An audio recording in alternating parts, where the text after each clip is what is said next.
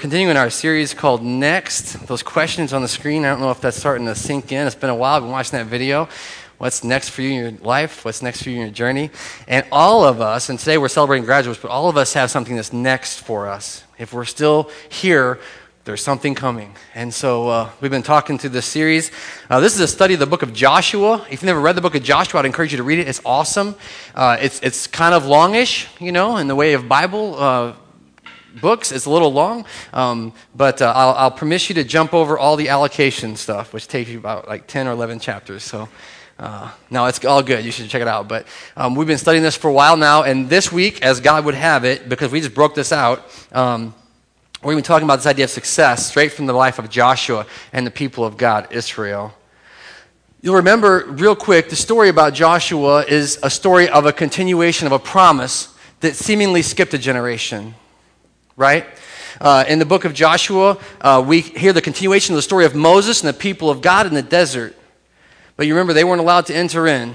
But Joshua, Caleb, was what we'll hear about on Father's Day, and the children of the Israelites were allowed to inherit the promised land. And they had this moment of great success. We've been hearing a lot about their stories of success. You remember Jericho when the walls fell? You remember Ai, they sinned, and yet they repented of their sin, and God gave them Ai. You remember last week we talked about all the kings gathered against him and formed as one person trying to devour the people of God, and yet God had victory over those kings. The truth is that all of them were finding this newfound success in God.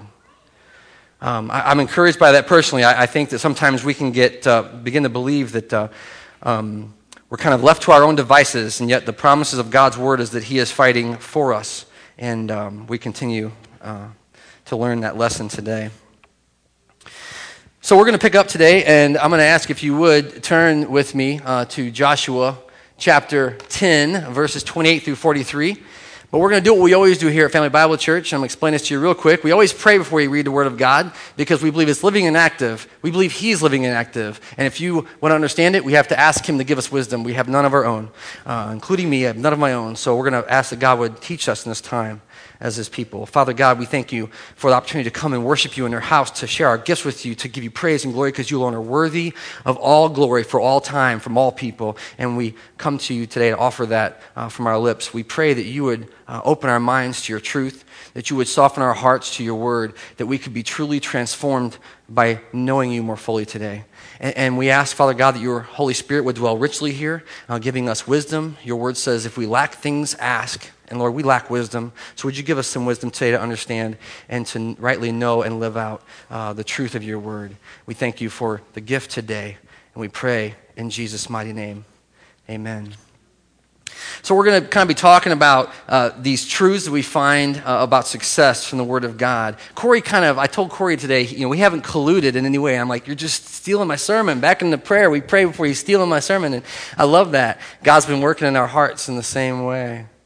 Today's the day of commencement. We're excited. Graduates are moving on. Some of you at Greenville are going to be graduating, what, next week, right? You'll be moving on. Is that when your commencement is? And, and, and there's this kind of this story of, and they, you hear a lot of high language, anything that's possible. And today we're going to look at success uh, as God defines it and, and what, how that really works. So read with me, if you would, the word, and then we'll, uh, we'll talk. Picking up in 28. That day, Joshua took Makkedah. He put the city and its king to the sword, and he totally destroyed everyone in it. He left no survivors. He did it to the king of Makkedah as he had done to the king of Jericho. See, there's a reference back. 29. Then Joshua and all Israel with him moved from Makkedah to Libnah and attacked it.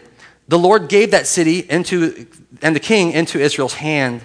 The city and everyone in it put to the sword. He left no survivors there. And he did to the king as he'd done to the king of Jericho. Then Joshua and Israel, all with him, moved from Libnah to Lachish, something like that. Uh, and he took up positions against it and attacked it. The Lord handed Lachish, Lachish uh, to Israel, and Joshua took it on the second day. The city and everyone in it he put to the sword, just as he had done to Libnah. Meanwhile, Horam, king of Gezer, Gezer uh, had come up to help Lachish, but Joshua defeated him and his army also, leaving no survivors. 34. Then Joshua and all Israel with him moved from Lachish to Eglon, where he took up positions against it and attacked it, and they captured it the same day and put it to the sword and totally destroyed everyone in it, just as they had done to Lachish. Then Joshua and Israel with him went up to Eglon and Hebron and attacked it. They took the city and put it to the sword, together with its king, its villagers, and everyone in it. They left no survivors, just as Eglon, they had totally destroyed it and everyone in it. 38. Then Joshua and all Israel with him turned around and attacked Debir. They took the city, its king, and its villagers. They put them to the sword. Everyone was totally destroyed. They left no survivors. They did to Debir and its king as they had done to Libnah and its king and to Hebron.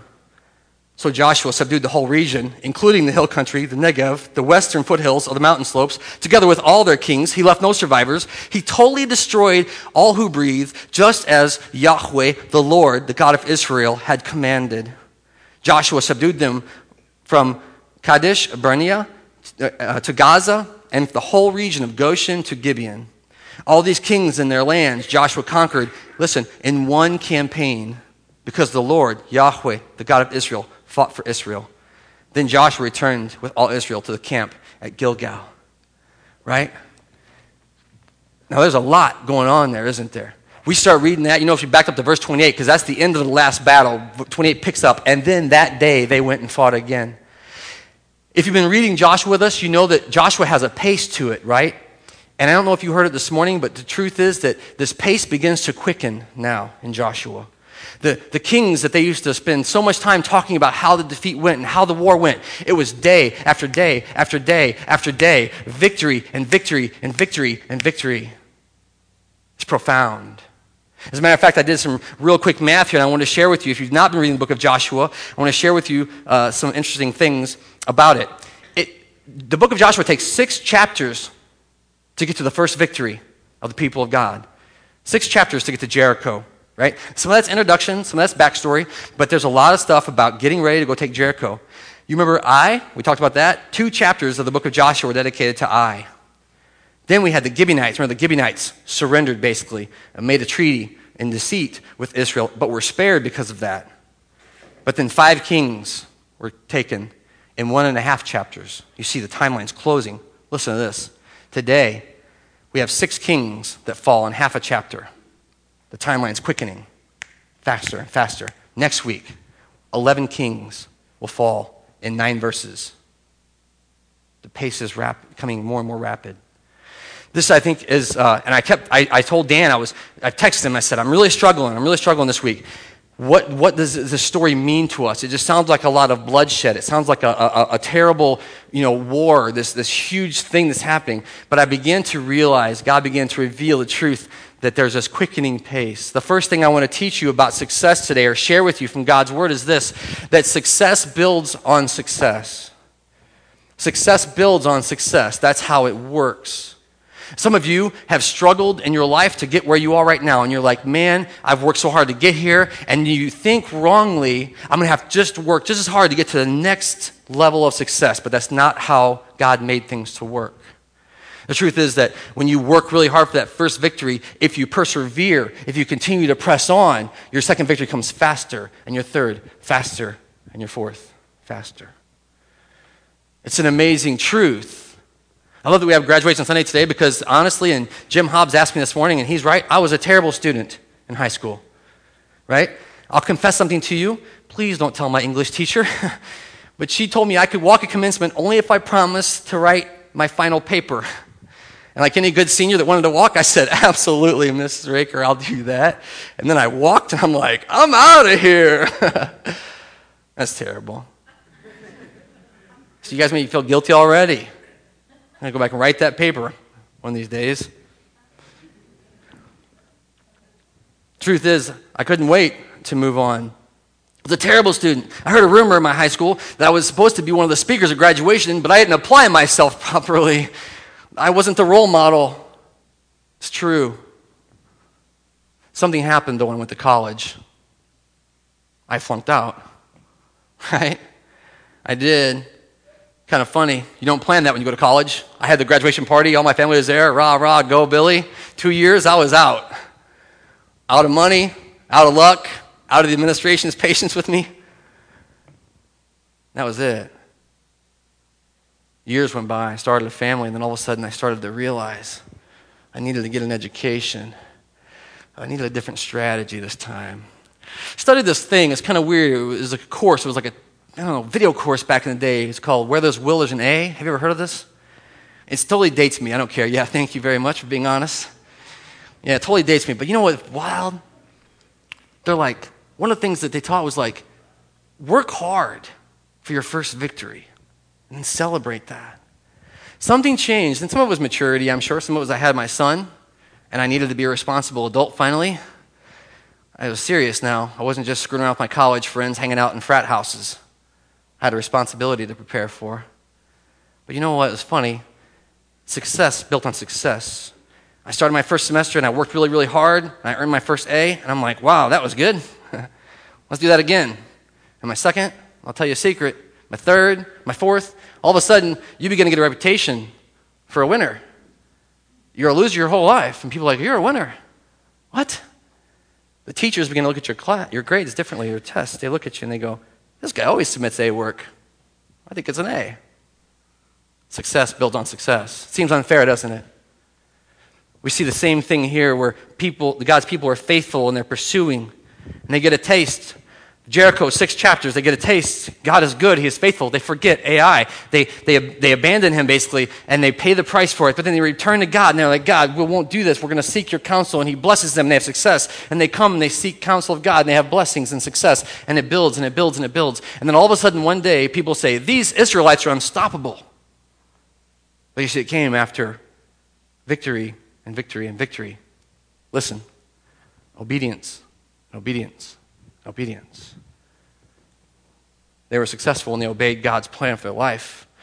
If, if, you, if you didn't catch it, in verses 29, 31, 33, 34, 36, 38, 40, and 42, it all starts the same way. Joshua and Israelites went and fought that day.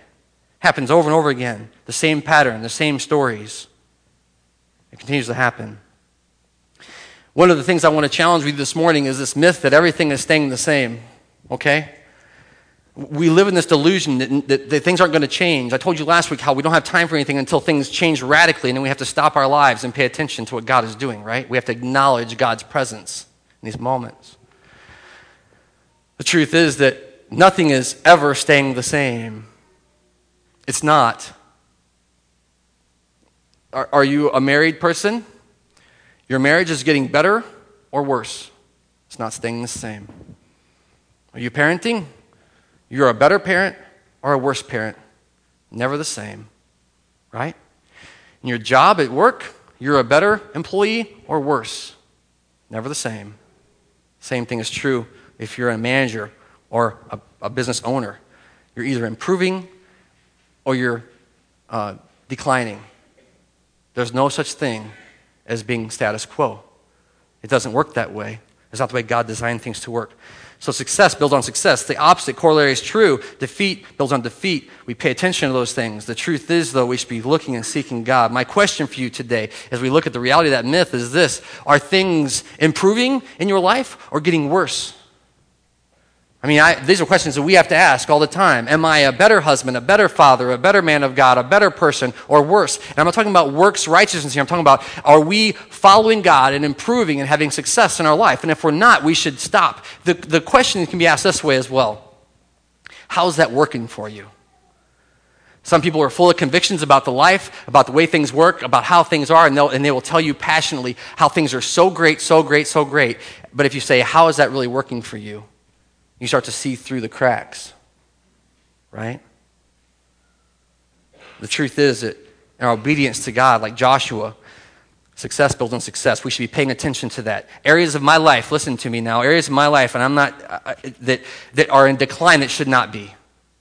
And I have to check myself, go before our Savior and say, Lord, this area does not look like it should. What am I doing? How can I be more obedient? Teach me, mold me, shape me, lead me. Same God is waiting to hear from you. Are you asking those questions of our Lord and Savior Jesus? I think it's really important that we do. The second thing I want you to see, so that's the first. The second thing I want you to see is this opportunities expire. I, I, I mentioned it briefly here, but I want you to check it out. In verse, uh, in verse 32, it says, Joshua took that city on the second day. Every verse I mentioned earlier, it says Joshua and Israel moved on that day and attacked, right? And this one place takes two days, but he's fighting the whole time. you see, there was a chance, there was an opportunity for, for Joshua and Israelites to persevere, to win, to have victory. But it, it was fleeting. It required action, it required a decision and obedience. Opportunities uh, do pass, do pass. It would have been a different story had Joshua not got up every morning and went out and fought again. Right? All that momentum and all those things begin to change and shift under our feet. It says in verse 34, read it with me. Then Joshua and all Israel took up and moved from Lachish to Eglon, and they took up positions against it and attacked it. Verse 35, they captured it that same day. That same day. That's literally what it means. It means they finished fighting over here, they got up, they went down the road, they set up positions, and they attacked again the same day. I don't know, I can't imagine. I think those soldiers been like, Can we get a break here, Joshua? Can we take a minute? But there was an opportunity, and he was seizing it. Opportunities do pass. The funny thing for me is that in my role, I don't spend a lot of time talking to soldiers who see opportunities in the battlefield. We can watch that stuff on CNN or uh, Fox News or wherever you prefer to get your, your media from. You can hear stories. Maybe you have someone in your family that's been on a battlefield and knows the, the reality that opportunities pass. We must act now. Bureaucracy gets in the way.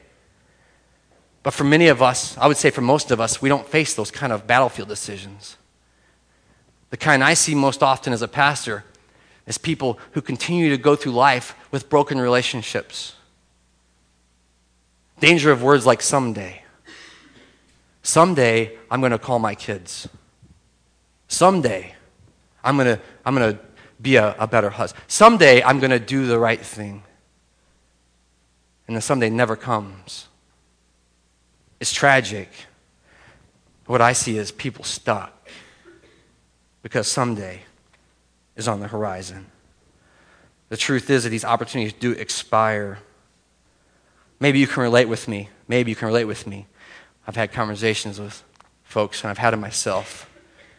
You know, I always wish I would have said this before it was too late. Right? You go from a tough situation to worse. If only I had taken the opportunity Maybe it's something else life, jobs, risk. My question for you is this Are you making the most of the opportunities that God is giving you? Right? I think He's offering opportunities to all of us every day. If you're sucking wind, you got opportunity. Are you maximizing? Are you acting on those opportunities? I think it's what God's call is for us as His people. Will we do it? Will we act? Read with me in verse 42. The word says this All these kings and their lands Joshua conquered in one campaign. In some ways, the stuff I read, and maybe you were like, is he going to read this whole thing all at once? You read it, and it's like this kind of pattern, this writing pattern. They began, they fought, they won. They began, they fought, they won. This guy came up, they defeated him too. They began, they fought, they won. But here at the end, the Word of God says it was one fight from beginning to end. Are you and I making the most of the opportunities that God is giving us? And then the last thing, and I want to tell you, and especially you high school grads and college grads, um, I want to share this with everyone. It's true of all of us. Um, the, most, the, the biggest danger of success is, is not succeeding, right? I mean, the biggest danger of trying for success isn't failing or isn't succeeding in and of itself. Matter of fact, in some ways, failure and success is irrelevant to the conversation. The biggest danger, and Pastor Corey pointed it out to us earlier, is that when we succeed, we have a tendency to forget God. That's what we tend to do. You remember the very first story of the Israelites going into Jericho, and the walls fell with no effort. I mean, just no effort. They just shouted, and the Lord brought them down. So they went to Ai and they're like, let's take that one too. Forgot all about God, didn't they? Just that quickly. I don't know what your story is going to look like, but you're going to run off into the world and it's going to be easy. Matter of fact, the more you succeed, the easier it becomes to forget God. The more we succeed, the more we begin to think this is us. We're making the right decisions. We're doing the right thing. We have the power. We have the knowledge. We have the wisdom. We can do this without God. And every time every time that happens in the Bible, it's a tragedy. It goes very, very poorly. And I'm not talking, by the way, about people who are outside of the church. Don't hear that. There are many in the church that forget God. There are many times that you and I, who seek to follow Him faithfully every day, forget God. It's funny because if you read through here, I want you to, that 4b says there's one battle, and in 30 and 32 it says that look. I want you to look at with me. In 30 it says this: the city and everyone in it Joshua put to the sword. Oh, starting in verse 30. I'm sorry. The Lord gave that city in, and his king into Israel's hands. That's the first recorded battle here. The Lord gave them into his hands. Well, the first one was 28. Let's see. Right. And then down below, the next battle, it says, 32, the Lord handed over Lachish to Israel, and Joshua took it on the second day. But then the next three times it's mentioned, God isn't credited anymore. I'm not saying that was for sure a bad thing. Maybe it's just writers have omitted it. But it's funny to me that there's this pattern that begins to develop quickly where it becomes more about what Israel is doing and less about what God is doing until 42b. It says, the Lord fought for Israel. This week we had a chance to do something really cool at Highland. Not Highland High School, by the way, but in the community. We had a baccalaureate service. How many of you were at baccalaureate this week? Right? The number one question I was asked as we began to get ready for baccalaureate was what's baccalaureate? We've forgotten. What does it mean anyway? Baccalaureate is this partner with commencement. It used to be kind of unified, it used to be the same thing. They began to separate it out, right? Separating church and state. I'm not mad about that, that's just the truth. And what happened here in Highland was the school used to do baccalaureate, but they couldn't do it anymore. So they came to the Minister Alliance. They said, Would you guys please lead baccalaureate? So baccalaureate becomes a worship service thanking God for the victory. I got the privilege to lead it this year because of Nathan graduating. I got to sit with student leaders. I got to say to them, Listen, they said, What's baccalaureate? Why are we doing this? Is this got something to do with Sunday morning, the graduation on Sunday morning? Right? I said, That's rah rah, look at us. Today, you go to Highland High School, you're going to see the gold ropes, you're going to see the stars next to their names, you're going to see all the cool stuff that these kids did, rightfully so. Administration cheers, parents cheer, everyone celebrates. Baccalaureate is rah rah, look at God. That's the difference. And that's what I told the students. And praise God, they were awesome in responding in worship to God who delivered them through the season of life. Many of us could learn from those students, and many of us can learn from the Israelites. The question that I have here is this Are you remembering God in your success? Are you remembering God in your success? Some of the most tragic parts of my life story are whenever I was succeeding without God. Right? I mean that. Everyone externally said, You're doing it, man. You got it. You got the world by the tail. You're getting it done. We love it. Celebrating. Rah, rah. Look at Bill. It was waste. It was useless. It was not success at all. Are you remembering God in your success? For most of us, we come to God when we have great need. There's a crisis. Oh, God, help us. Something unexpected happens. Lord, Lord, deliver me.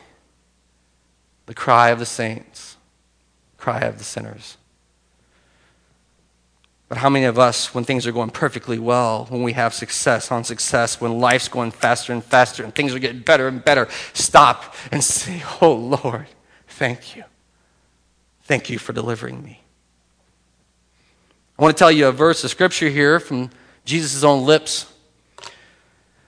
It's a scary one. Jesus teaches his people and he says this Not everyone who says to me, Lord, Lord, will enter the kingdom of heaven. But he says, I will speak, speak to them plainly that day, saying, I never knew you. I never knew you. And how many of us are living our lives with a model of success, thinking that day we're going to say, Look at me, Jesus, didn't I do good? And what a tragic verse this is when he says plainly to them, I never knew you.